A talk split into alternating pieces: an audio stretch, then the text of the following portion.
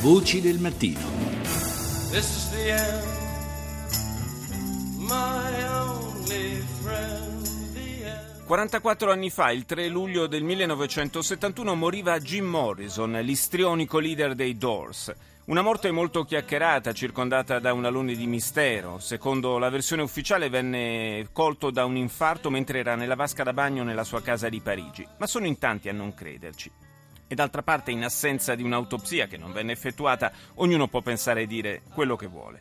C'è il filone complottista che annovera anche nomi di rilievo, secondo cui Morrison sarebbe stato ucciso. Alcuni ci vedono perfino la mano della CIA e un piano volto a eliminare un personaggio scomodo che con la sua musica, ma soprattutto con le sue esternazioni, contribuiva a spingere milioni di giovani verso il rifiuto della guerra in Vietnam.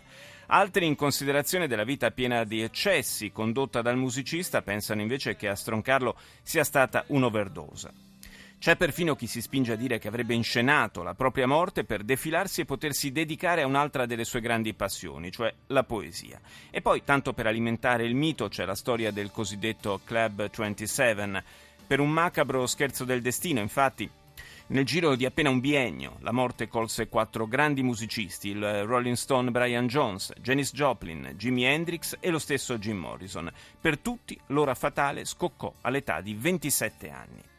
I poeti solitamente diventano eroi molto tempo dopo la loro morte, disse Morrison, ma per lui è stato diverso, vista la rapidità con cui la sua tomba al cimitero parigino degli artisti, il Père Lachaise, è diventata meta di pellegrinaggio.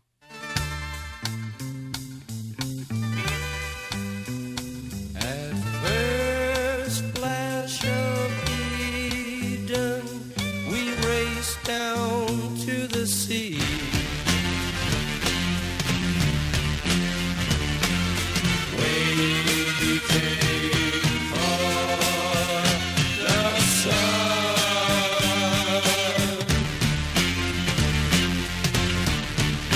Waiting for the sun. You know the day destroys the night, night divides the day. Try to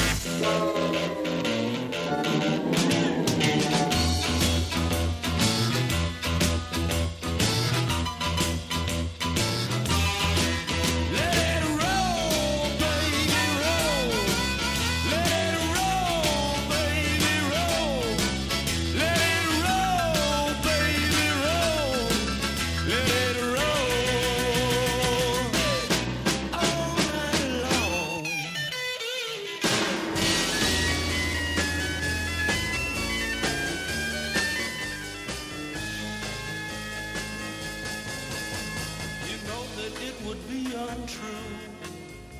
You know that I would be a liar if I was to say to you, Girl, we couldn't get much higher.